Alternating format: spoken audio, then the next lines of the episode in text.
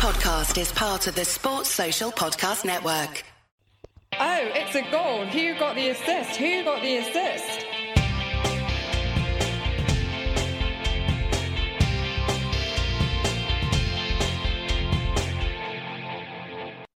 Hello there. So it's a quick turnaround pod this week. I'm back from France, fresh off the Eurostar, pretty tired, and recording just as United Leicester game is being played because, well, who cares from an FPL perspective?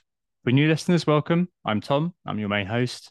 We are Who Got the Assist, or in this case, I am. The account on Twitter is at WGTA underscore FPL. Lucy is at Lucy Hynett with two T's. She'll be back on Monday. On the pod today, an update on where I am with my side at the moment, how I did this week, the min league update, and market forces. And there'll also be a big old Q and A covering a lot of questions from Twitter ahead of the looming game week six just around the corner. To date, the pod it is Thursday, the first September in the evening, with before Friday's press conferences, with transfer deadline two going on all around me. I wish I could wait till after the deadline tonight, but I've got work tomorrow and I'm just really tired from traveling. I'll do my very best though in this pod. Um, I'm sure I might miss, you know, the 50th Nottingham Forest signing of the window, as Lars Livingston said earlier on today. It's a bit like shopping while you're hungry for them. But given how crazy their day has been, I think I just saw like Michy Batshuayi being linked to them or going to them. I think it's to an even greater extreme. It's literally shopping when you've got the munchies. You just literally come out with a bag full of sweets and nothing that you actually went in for we'll definitely do, by the way, a notable look at the players who have gone in and out who are significant for FPL with Lucy later next week. Anyway, let's get on to this week. And as I said, the United Leicester game is still ongoing, so things may change a tad in terms of you know where I ended up in terms of rank and the mini league, but not too much, I'd imagine. There's not too many going assets in play at the moment. So, how did I do? Well, I got 90 for game week five, which is obviously very pleasing. I'm up to the top 50k. I think I don't I don't think anyone's gonna not be down too far today, barring, you know, a Ward penalty save and a goal or something. Uh, so top 50k, which is which has never really happened to me on WGTA. So hey, I've got to enjoy it while it lasts, huh? Uh, Haaland hauled with his hat trick, and his EO was high enough that Salah was actually a gain for me this week. Very, very small one, mind. But you know, the 20, the 10 points was, was very, very good. 20 points of captains, of course. And I think Jesus was the only player whose EO was just over 100 for me, but he only got a six. So there wasn't too much damage there either. My main returnees were Ederson in goal, Cancelo for his goal and clean sheet, Martinelli with double digit haul, an Aaronson assist, which was very nice. And as mentioned, Salah with that 10 shoulders assist for Carvalho in the final minute, which was worth five points, given it him up to two bonus, which is pretty incredible, really. Real sort of uh, get out of jail for people who do captain Salah, and you kind of end up being a seven point swing or something like that. One key drawback this week was my transfer decision, which was to do Reece James to Cucurella rather than rather than sticking to the initial plan of Archer to Stansfield. So I saw I was on the bus back from the beach that James was likely to play. All these rumours started coming out that he was ill, he hadn't travelled to Southampton, etc., etc. And I guess I was definitely not in the right state of mind to be making a serious decision. You know, I had a few beers, etc., etc. And I should have just done that striker move and waited for information on James, which would have meant I mean, it is hindsight, but it would have meant I would have got Pereira's assist instead, but I didn't. Um, and now I'm priced out of getting James straight back unless he falls tonight. So a bit of a rookie, a rookie move, really, especially as Archer unexpectedly dropped to 4.4 last night. So I would have preserved team value and be five points better off if I just you know, stayed calm and left James in. But hey, I've got 90 points. I'm in top 50k. I really can't grumble. I know for once I'm doing better than quite a few people, especially some of you listening to this. So honestly, let's move on. Um, I, it rarely happens I'm doing well, as long term listeners will know. So I completely empathize if you are hoping things improve. I'm sure they will, and I'm sure I'll end up in the doldrums before long. Let's move on to the mini league. Just a quick update from me. As I said, the game is still going on. The mini code is JUXXXE, or as Danny Lyons says, just use triple X. Easy. And there's a bunch of new names at the top in the top 10 of the league.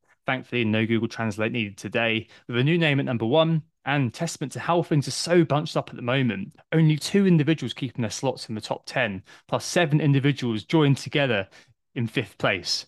Really, really, really tight.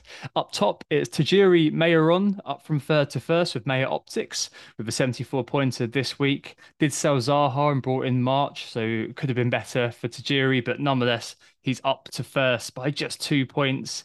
In second, it's David Dart, all the way up from 20th to second. The team with no name, 87 points for David this week. Sold James and brought in Ruben Dias. so a nice clean sheet for him there. And in joint third, keep it up, Sarab Bagad, and haven't got a clue, Andy Mayhegi. Both of them joined on 380 points, 88 points for Sarab, 83 points for Andy. And in joint fifth, I'm just going to read off the names rather than going through every single team individually. Alex Terry, Rory Dries, Jared Morris, Tom Morton, Rudy Macias, Samson Matthew, and Eric Snathorst. All of them joint fifth. So yeah, incredibly, incredibly uh, tight at the top at the moment. Only Samson of those names was in the top uh, top ten last week, so everyone's completely new. And I think the biggest jump that I saw, yes, was Eric from 61st up to fifth with an 89 pointer this week. So yeah, well done everybody. Let's move on to the market forces very, very quickly. Obviously, the game week is still in progress, but I think things are going to be settled pretty much. I doubt things are going to change too much from the United uh, Leicester game. Being most brought in, Erling Haaland, of course. Almost half a million managers have brought him in. Where is people coming from? Surprises me. I've, I've got no idea, kind of, you know, who hasn't owned him in, in, in that in, in those sorts of numbers. It seems a bit perplexing. But hey, there you go. In second, it's Pascal Gross brought in by 360,000 managers. He, Zaha, and Martinelli have all been brought in by around that sort of figure, so around 300,000 or so. And rounding off the top five is Mitrovic, so lots of changes uh, being seen around the attacking spots. Mitrovic being brought in by 270,000 managers. In terms of the midfielders uh, being sold, being bought, I guess that's kind of mostly precipitated by uh, the Rodrigo situation. So loads of people brought him in last week, and he promptly, sadly, did his shoulder in and has now been sold en masse. 825,000 managers thus far have sold the guy. In defence, Reece James and Zinchenko are seeing sales 431,000 sales for Reece James, 261,000 for Zinchenko. And up front, Ivan Toney's been sold by 250,000 managers. I guess people buying Mitrovic from him and De Bruyne sold by almost 200,000 managers after the no show this week. So I guess a lot of fluctuation in terms of the premiums too. 171,000 sales for Salah, and 138,000 sales for Kane, all probably just as a route to try to get to Erling Haaland. I'm, I'm perplexed again by how many people don't own Haaland, but hey, you know, it's probably better late than never in terms of jumping on that particular wagon. And I'm, I just just keep selling Reece James, guys, seriously, and girls and others, because you know, if he's at 6.0, I can buy him back in one move if he's fit. So yeah, please keep selling. I'd be very very happy if you do so. Move on to the Q and A then quite a few questions this week. Thanks very much for those. Uh, I saw them uh, when I was on train one from Montpellier to Paris, and I was doing all the notes then as well. Please forgive me in some of the areas I haven't done as many notes as I normally would. But hey, you know, traveling, dodgy internet. What more can you ask her? Uh, the first question this week is from FPL Fail. He asks, "Has Big at the back fittingly failed?" So, I mean, I said at the start of the season, before preseason, that there's a natural cadence to every season. Every season's different, as I kind of see through Talisman Theory every year. I see things change a lot in terms of where the points become concentrated. And uh, last uh, two years ago, I was saying the forwards are you know, bloody amazing. We're all going to be on three forwards. Last season, of course, I was saying the defenders are, are brilliant because that's kind of that reflects the nature of how the points have been distributed throughout the course of the year. And things change, they grow, they adjust, and you know that, that's something that you need to keep in mind. So, I mean I guess I suppose I should probably point out actually very quickly that Big at the Back originates on this very podcast to some extent, thanks to Nick actually, um, and that was pointing out that there's value in defenders, and that value was being consistently overlooked by FPL managers who always favoured the forwards and the midfielders. So the traditional sort of setup was to have apart from like something like Leighton Baines or something, really cheap defense just to push all the money forward into your Agueros, your Torreses, whatever. Uh, so the idea was actually to just pay a bit more than before, not go overboard, just slightly more, just kind of redistribute the balance of how much you uh, kind of paid for, how much you kind of uh, distributed, allocated for each position. Now, of course, it's taken off uh, on its own. It's taken a life of its own now a little bit, but it's important to note that that's kind of that was the ethos of big at the back. It wasn't really, you know, making it huge at the back. It was trying to harness some of the value of the defenders a bit more than we were doing in in ye old days, I suppose. Now, let's take to this season. I guess I always thought the big at the back was a bit too much in terms of going with that huge at the back, five at the back. I used the phrase several times in preseason that it, it's kind of like a general using the tactics that won the last war to try to win the next war. It just felt to me to be too limiting, and it precluded the idea that midfielders or forwards could challenge for our attention. Now, obviously, I know full well that you're only two free, tra- free transfers away from changing things at any point.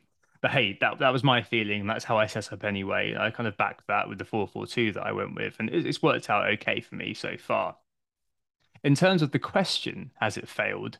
I suppose that's most influenced by Liverpool in particular being disappointing. Um, outcome has led to the perception that it's not gone as well, particularly because many went that way with double defence. And I can understand why he did it, um, but it hasn't worked out just that listening of subpar performances we've seen. The early subs Andy Robertson as well have led to him being outscored by the midfield alternative, which I won't move, which was Diaz by 14 points. I think Van Dijk as well. I think he nudged about 20% at some point. So yeah, similar disappointment there. But to look through some of the kind of the main components of Big at the Back, um, I think uh, let's just kind of see if it has actually failed thus far. Now, just to forewarn the purists out there, I'm going to use a lot of per 90 stats here as a proxy to get a snapshot for how well teams have been performing thus far versus last season's averages according to StatsBomb. Now, I'm well aware of all the valid issues one could have with this. It's not kind of the, the most kind of purely scientific method of doing it. If I had more time, I'd have, you know, looked at the last X seasons or something like that. But at the end of the day, it's just to create a picture with the evidence available to me of, of how things are looking this season. Bearing in mind, of course, everything that I said on the stats pod a few episodes back. So this isn't kind of, you know, something that I'm just plucking out of thin air without any kind of understanding of, you know, data, how it should be used properly. Cut me some slack. As I said, I did my notes on the train from Montpellier to Paris on very dodgy internet. Let's start with Merseyside. So Liverpool's defence is currently fifth from bottom in terms of XGA, expected goals against per 90, 1.13. But compare that to the, the average over last season, 2021-22, that was 0.9, which was second best. So it's not looking as good this year as it did last year. Robertson and Trent, the two men who are probably the most salient in terms of Liverpool midfield um, uh, defence, have dropped off in terms of their XGI. So last year, Robertson's was 0.25 per 90, and Trent's was 0.44 per 90. This year, it's 0.13 and 0.23 respectively. So a bit of a drop off in terms of you know, the expectation that was created last year. And Trent's capabilities are, of course, there for all to see. Now, as we saw in the Bournemouth game. I can see why you've lost patience, basically, in terms of you know the, the, the defense, or, or why you would lose patience with the defense. I mean, if you own Robertson now, you've got the patience of a saint, to be honest, because I would have sold him off already. Would I sell him now ahead of the Merseyside derby of Everton looking feeble, though? That's a bit of a tougher question. I would be tempted to kind of think, oh well, it's, it's kind of sunk costy, but think, well, I'll give him one more game and then I'll see what happens in terms of reconfiguring after that. On the other hand, uh, so moving on to a different team, City have been meaner thus far than last season. Again, a very, very small sample size. 0.55 XGA, XGA per 90 versus 0.71 last season. Now, I've been on double City defence from the beginning with Ederson, uh, much pilloried by me, as I'll speak about in just a second, but it makes a lot of sense to me. And Cancelo, um, worldly this week, but he has been playing as the inverted DM. The stats have not been there for him but very lucky this week with double digit, double digit haul. Both of them together have been doing pretty well. Uh, over the long term, as I said on Data Pod last week, during Pep Guardiola's reign, City do tend to keep one clean sheet in every two, which is by far the best ratio in the Premier League. And it's a massive boost to OR when it does happen to get those double cleanies. It's a great differential to have in your setup, and it's logical. You know, if City keep the ball, then the opposition are going to find it harder to score full stop. and as we saw versus Palace, the reliance is on either really good goals to breach them or a howler. Uh, Ederson, for me, I mean, I've owned him for a while uh, since the start of the season. He's been a bit of a revelation because I, I've never really liked an expensive goalkeeper, not since the days of Dave saves. Remember that great season when De Gea got 170 points, something like that. Uh, Martinez as well at 4.5 is very good. But having a goalkeeper like him who basically acts like another defender in terms of expected points, most weeks being a 50 50 to be a cleanie, that's very good. I mean, obviously, arguably, that could be Walker as well. But with Ederson, you know he's going to play. And I, I, I, like that. And I credit Lucy entirely for that because she said she owned him in preseason. I laughed at it. And then I thought about it a bit more and thought, actually, she makes, she's, she's talking some sense here. And obviously, I know that other keepers perform better at a lower price thus far. But it feels like City defense is the one to back. Um, it, it, felt like the one to back for me at least. So uh, doubling up on elite defense seems to make a lot of sense. It does straight jacket what you can do, but it seems like a pretty solid idea to me. So I sense City's defense hasn't quite failed thus far. It's the same that Liverpool's may have. Moving on to Chelsea, uh, you know, Reece James is the key component of the Chelsea big at the back sort of uh, show. Uh, he's done all right. Uh, yes, missed the last game, of course, and he's now an ex-player of mine, but hopefully will be a player of mine again pretty soon. Three returns in four, and it's it's just it's basically that Chelsea's defense has been utterly holing, and that has meant that uh, their defense uh, hasn't kind of shone in the way that it did at times last season. Obviously, towards the end of last season, completely disintegrated after they kind of just gave up on the league. Uh, XGA last season of 0.95 per 90, now it's 1.21, and to the eye, you can see they're really struggling.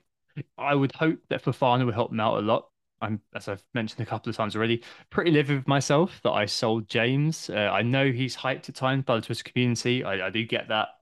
But I think he's got a unique goal threat when he's posted at that right wing back slot in terms of positions he gets into.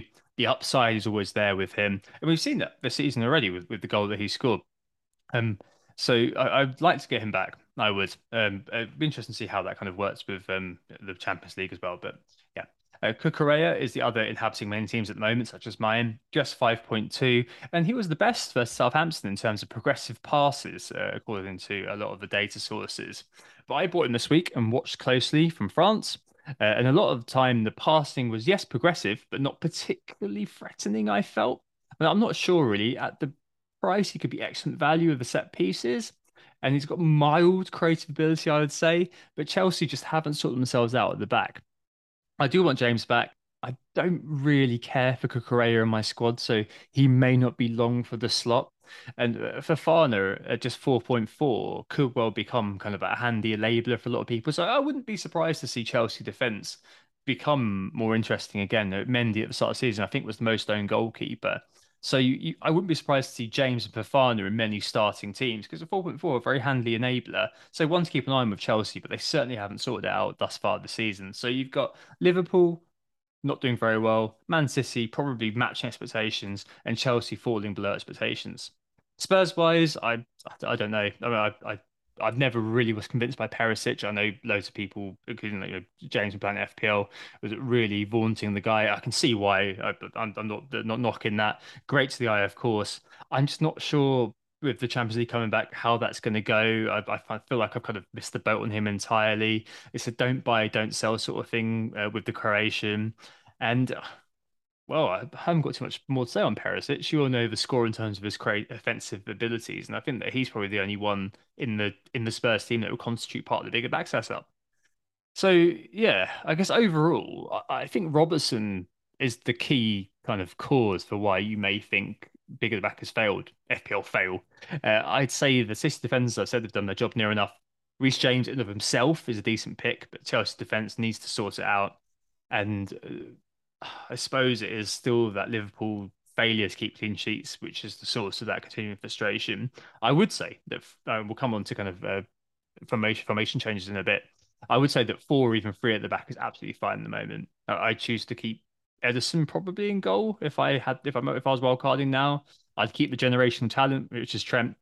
I'd probably have Diaz or something over Cancelo. I think it's just not quite. It's just not quite going for Cancelo at the moment bar in the worldie this week. I'm certainly not selling him because I own him at the moment. If I was wildcarding, I'd be thinking about saving the million there. And probably I'd add James if I was going to go for three at the back. If I was going to go four at the back, I'd probably actually go for Trippier, actually. I think he's just an excellent option and at the price point. that kind of attacking and defensive potential in terms of points routes and good fixtures to come. Bielsa's buckets, uh, just attack this in here. Also ask my thoughts on Arsenal's defence now that there's injuries. So I'll throw that in. I'm, I'm kind of slightly concerned, I'd say. I mean, Ramsdale's injury we'll need to see about. It's just unknown moment where it is. I'm sure you know those listening may have already heard from Arteta by the time you listen to this. Uh, but the lack of Partey really concerns me in terms of keeping clean sheets. It sounds like with the return of, return of Tomiyasu, we'll be playing Ben White as the DM, and Arteta has said that he's you know acclimatizing him to the role. So no, I'd not be surprised if that happens in the short term, barring any kind of transfers that do come in. I, I don't I don't know whether Douglas Luiz, for example, who's been linked with us today, has gone through. I, I don't know uh, if White does start to play as the DM. He does fit that profile in terms of being the creative sort of anchor. I just have some questions with his ability to destroy in the way that Partey can. One thing to note, though, is that we've actually got the second best defense thus far in the league in terms of XG per 90 at 0.63. It's not far behind Man City. And if you think about it, the last two league concessions were actually really unlucky. You've got the Gabriel screw up versus Fulham and all sorts of palaver when Douglas Luiz scored that corner uh, just this game week. So yeah, it has been it has been unlucky, and I think we should have had, as I said last week, a few more clean sheets. Now, uh, I guess maybe I should mention Ramsdale a little bit more. Uh, if he is injured, I think he might be worth a sell on. I do think the likes of Gabriel and Saliba are great value, but Ramsdale hasn't kept a single save point, hasn't gained a single save point this season. And that's probably due to the shots, the kinds of shots he's facing, and our defense being better. I'd move off him if I owned him. I think I'd use the injury probably as like a flimsy pretext to do so if I had nothing better to do. I know I said last week, you know, Rambo versus Sanchez. There's no point in moving that over, but I feel that Rambo, on reflection, is a bit of a like he's like the little Ederson at the moment. Like he's a two or a six point player where the majority the majority of the time it's going to be a two at the moment, given our current sort of propensity to concede silly goals. And actually, this week I'm gonna I own Gabriel and I'm gonna bench him against United in favour of Neco Williams. So I'm beginning to kind of wonder about our defence a little bit. But notably, despite the silly errors in defence, we are still kind of snapping back and, and, winning games, whereas last year we, we weren't doing that. So testament to the character of the team. But yeah, the defence is getting a little bit shaky. I'd I'd, I'd say Bielsa's buckets just I, I just think I keep the defender, but I'd seriously consider moving on Ramsdale potentially. Next question. FPL Mirror asked me to reflect on their thinking. Hey, which is that it feels quite obvious to me, they say, that now is the time to bring in good players from teams that don't have European duties. Fixtures wise, players from the likes of Brighton, Fulham, Leeds, and Newcastle are where I'd look. It's okay to keep big guns like Haaland and Salah for captaincy, but he says, you know, the likes of James, Perisic, they're not of interest to him. So what do I think of that? I, I mean, I, I, actually definitely agree with this. Uh, we need to see what goes on in the Champions League. But as we mentioned pre-season with the five sub rule, I think things are going to become a little, a little bit more bitty, and we're going to see a fragmentation of the minutes for players at those clubs who are involved in European competition. The five sub rule has gone largely unnoticed in its introduction, despite all sort of the preseason hoo ha about it, because there's been this lack of uh, midweek action up until this point. But I think it will begin to have an impact, and you may see things like you know, the likes of Gross, Mitrovic, Harrison, Isak, etc., uh, move up the uh, uh, our uh, our target, our priority, become more of a priority for us to bring in because of the expected minutes. And I think that that is always kind of the key baseline factor we need to be bearing in mind when making sign-ins. I'm not, I, am not going to do it this week, for example, but I think this will influence my onward signings. So I, I might maneuver out Luis Diaz eventually. I may sell him for you know someone like Gross or my talisman theory tip Trossard, which will enable me to then upgrade Archer to Mitrovic. So I'm I'm I'm broadly behind this. I'm not, of course, saying we should panic and bin off players from top six willy nilly, but it's definitely something that I consider. I, I just want to, as well, just digress quickly here. Like, consider is a really key term. It's not a definitive judgment, and a good example, I think, in terms of how we think about X minutes was this week Haaland versus Salah for captaincy, which mercifully, as I said earlier, for Salah captain has only led to a seven point downward swing for you. I feel like a lot of the talk about Salah being the better captain was down to expected minutes, as if him playing the full 90 was somehow a precursor to a better score than Haaland only playing 60 ish. I'm just not entirely sure about that way of thinking. I think it might be a bit flawed in some ways because, in my opinion, when it comes to captaincy, I think it's actually more about X start than next mins. Um, like there, there, these players are excellent FPL assets who are able to score big in any game, regardless of how much time they actually have to play. It's a case of them, for me, being on the field to start the game because when you have next start, that creates kind of decent enough X mins for you to feel confident. Like no one expects a starter to play fewer than 60 minutes barring a catastrophe, right? So, I mean, it, it's just, it, it, normally is a bit of a letdown. And it, I don't think it's ever really come off apart from a couple of sort of big ticket experiences that the captain's come off the bench to do something. I remember like Aguero, his final game, I captained him for that, got 22 points of his brace. Salah off the bench against Crystal Palace. Um, but that doesn't happen very often. It really doesn't. It's a great example of av- availability heuristic, which is the tendency to remember the most salient, easily retrieved memories, and also survivorship bias. Uh, the tendency to think something is more common than it actually is because the focus is naturally on events that pass through a range of qualifiers. So, you know, superlative events which happen rather than those that don't and are forgotten about. So you, you forget all the times that your captain only got like one point off the bench, but you remember all the times your captain did something off the bench because you know, th- those are th- those are particularly memorable. If your captain did fail like that, you tend to just kind of forget it and move on. So I mean, X starts when it comes to captain's key for me. Obviously, hugely subjective when it comes to Pep, but it's something that I kind of think is worth factoring in when it comes to um, captains a bit a bit more than X mins, or at least prioritize a bit more. So anyway, yes, Mirror.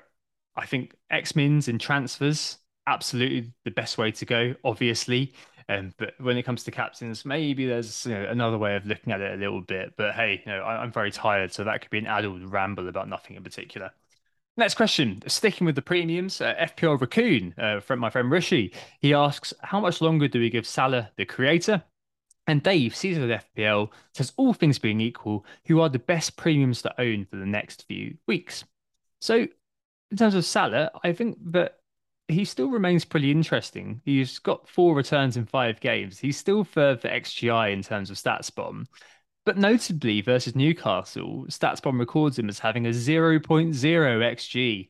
I had looked through the last few seasons for Salah to see how common this is, and this is only the seventh time it's happened in his Liverpool career. And so, yeah, very, very seldom that this happened. And hopefully, you know, if you are keeping him like I will probably be, uh, this doesn't happen again anytime soon. I still think minutes, and importantly, as, as, I, as I said a second ago, X starts for Salah are probably still good enough to mean Rishi that I would keep hold of him. He's still you know, he's got loads of credit in the bank for us in terms of being able to return at any point. I wouldn't be like, rushing to get rid of him anytime soon. Be really interesting to see what happens when Nunez gets back in. Like, will he remain the creator? Like we saw him kind of play that role um, when Nunez was in the team. I just don't know at the moment how that's going to shape up, but it'll be certainly interesting to see how that does go. As I said, lots of credit in the bank for Salah. I suspect we'll be looking at you know most players one or two blanks, and then maybe we're kind of thinking, "Oh, mm-hmm, not sure about that." If you are on the yes mo rather than the no Salah camp, I think you're looking at kind of you know three or four blanks maybe before he's bombed out. Like you probably keep faith with him for a lot longer than other players just because of the credit he's got in the bank. Um, the FOMO remains massive basically, and I think that he's definitely worth keeping hold of. And turning to Dave's question, then yes, I re- retain Mo for now alongside Haaland especially if all things are equal. Uh, there's definitely a few others making the case. So I note that Mikel's transfer algorithm has Kane as the best captain for game week six against Fulham and game week eight against Leicester, for example. But it would take a brave man to remove ha- for that. I did speak, uh, float that idea with a few people, uh, but wow, nowhere to do that now. Um, or you could reshape to sell Salah if you wanted to. I, am not again. I'm, I'm, just I'm just not sure about it. Even though Kane does have the X start, so that could be a way you go if you wanted to go uh, debonair. Sterling is also making a case here, I'd mentioned too. So he's not quite, you know, a top price premium, but still 9.9, fairly good fixtures, an interesting Uber differential. It's just that Chelsea, as I kind of touched on earlier, are in a bit of a state of flux at the moment. So a bit boring, Dave, but I'm probably keeping Mo and Haaland for now.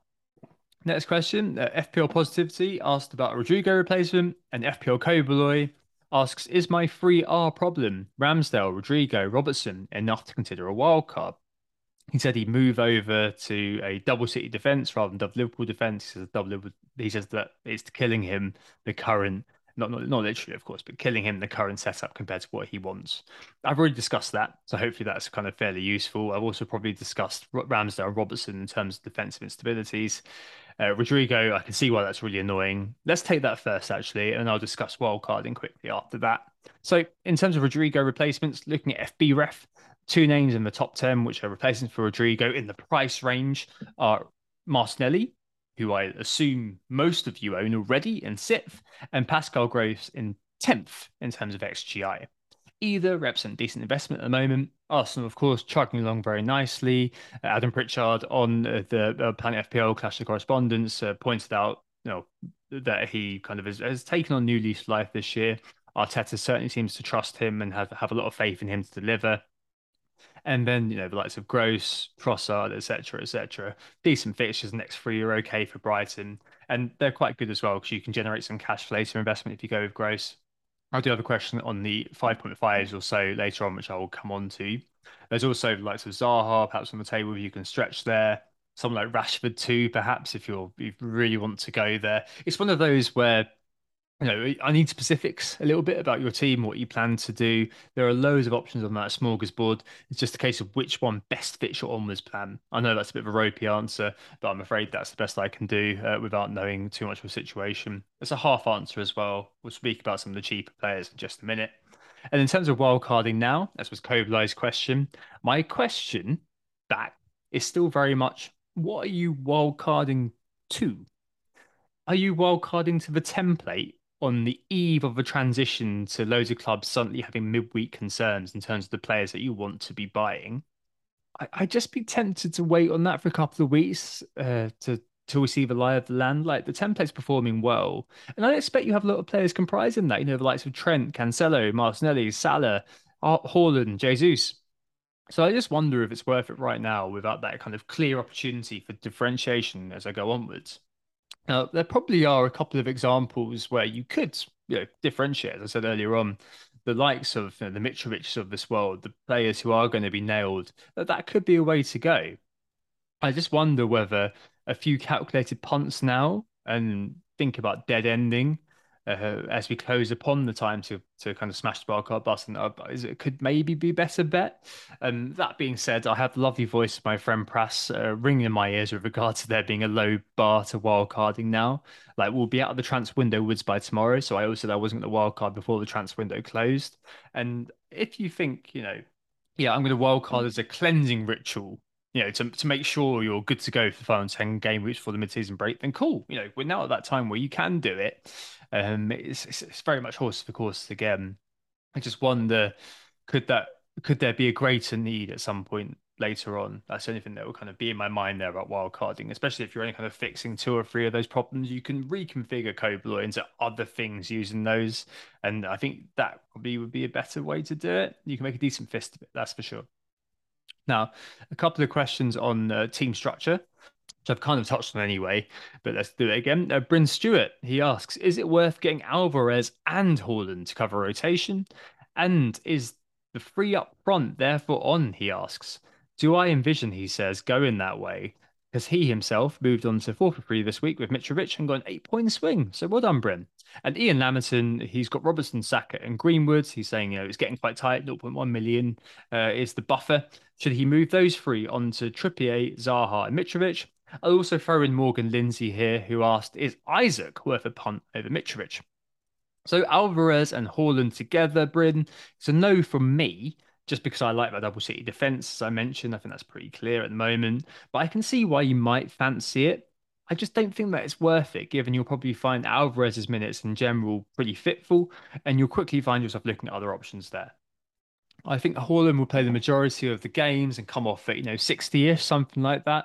So I wouldn't go too overboard in terms of fear of rotation. But again, if your mind is just kind of engaged in this dead end strategy where you're getting your team in a position to be wildcarded soon, it could make sense as a short term gambit if you're really kind of looking to have that insurance against rotation. Changing structure, uh, as Bryn asked, and uh, as also Ian implied, I think Ian, I'd be very tempted to do that in terms of what I said nonsense. F- FPL Mirror's question earlier on. I really like all those players, Zaha in, in general, in proper talisman mode. And in terms of structure, yeah, I, I can really see 4-3-3 or 3-4-3 being consideration going forward. I can't see myself going without Jesus purely because of the ownership, to be honest. Know it's really boring, but I think that he is in a good t- playing for a good team, etc., etc. And Haaland. But as I said earlier on, I can see myself removing that additional midfield slot, so a Diaz or something, and bringing in a Mitrovic or a Toney, who are both in the top 10 for XGI, the eighth and seventh, respectively, on FBref. Both got decent runs of fixtures uh, coming up. I think Mitrovic starts, well, after Chelsea in two weeks. Um, both other teams' talisman, both from penalties, and both seem to have a system set up to benefit them. I, was surprised again to see Toney in the market forces. I think he hit the post this week. I guess it's people swapping down to Mitrovic because he did the goal this week, but but either of them look all right to me.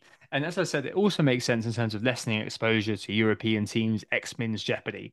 Like basically, I really like uh, Ian's moves, and we'll probably do something similar. I don't have Robertson problem, but Diaz of 6.5 mid or you know something like Bossard and Archer Dimitro is probably on next week. So not after this week.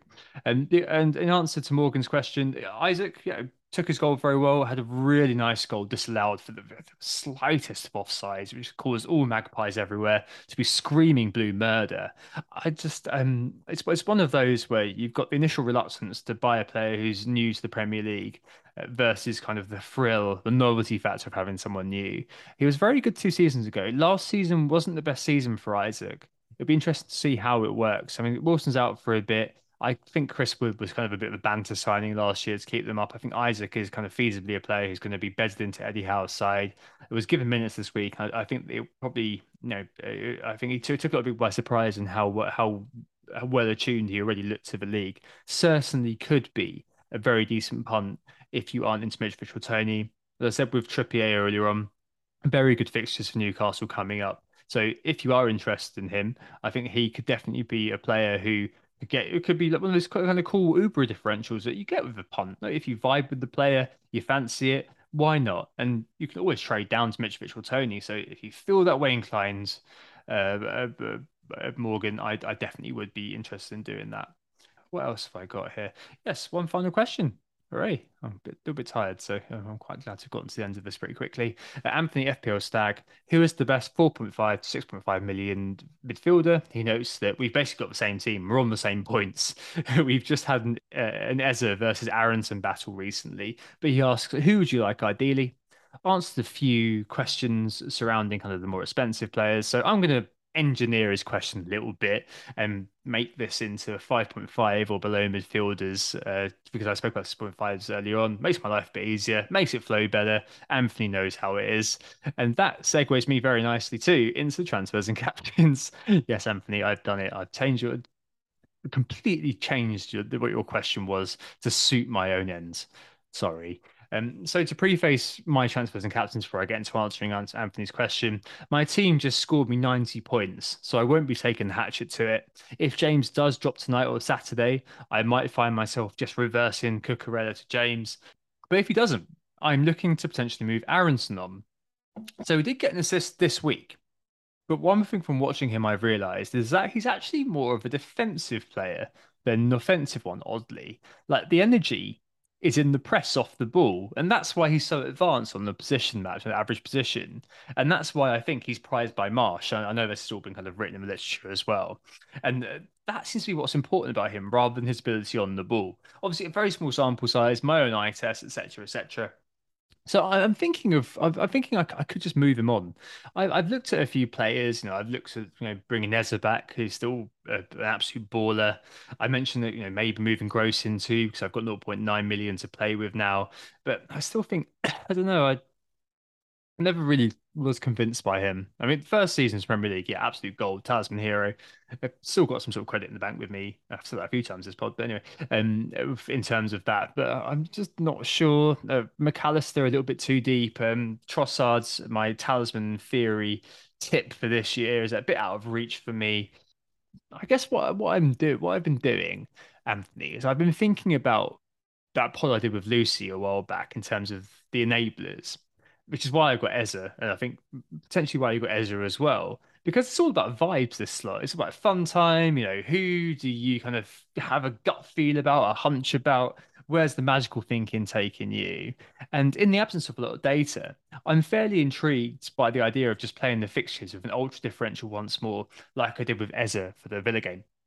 All of this leads me to start looking at Morgan Gibbs White at Forest. So the next three for Forest are Bournemouth, Fulham, Leeds, and I feel they must be pegged as a must win. I mean, admittedly, they've got an entirely new squad than they did um, against Man City. But Morgan Gibbs White, as he was playing in the old squad, was playing in an advanced role. He's on set pieces and has actually tracked more goal threat than the other kind of option in that squad in terms of the midfield, Jaylings. So very small sample size, but two shots on target to zero, double the shots in the box, I think it's three to six, far more crosses via the corners and a better XGI.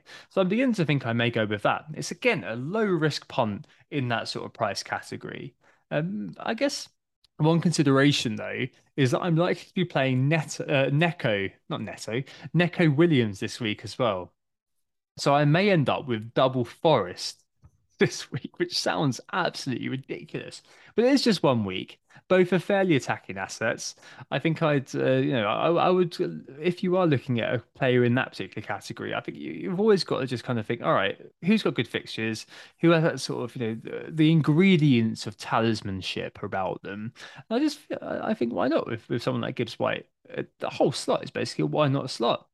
So yeah, that's where I'll probably be going. Uh, as I just mentioned as well, because I'm playing uh, Neco Williams. I'm going to be benching Gabriel this week.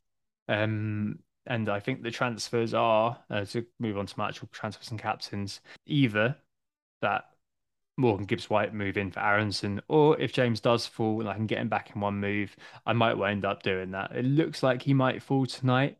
So there's a good chance I wait until you know if it doesn't happen, it looks like he's still kind of continuing to fall. I might wait until Saturday morning before making my transfer.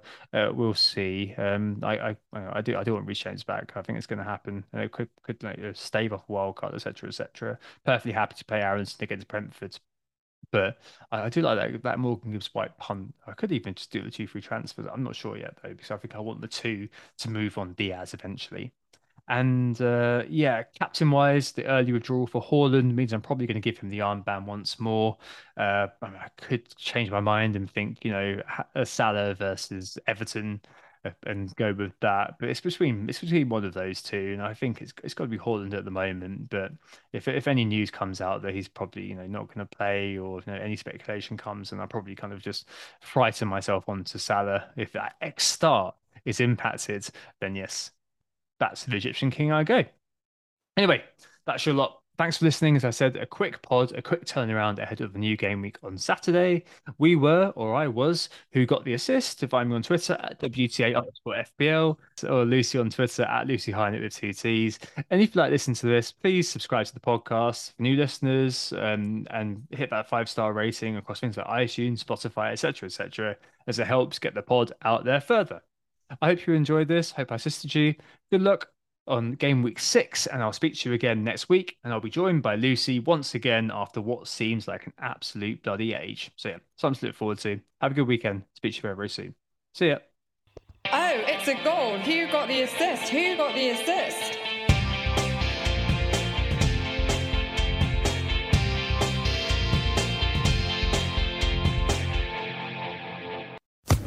Social Podcast Network.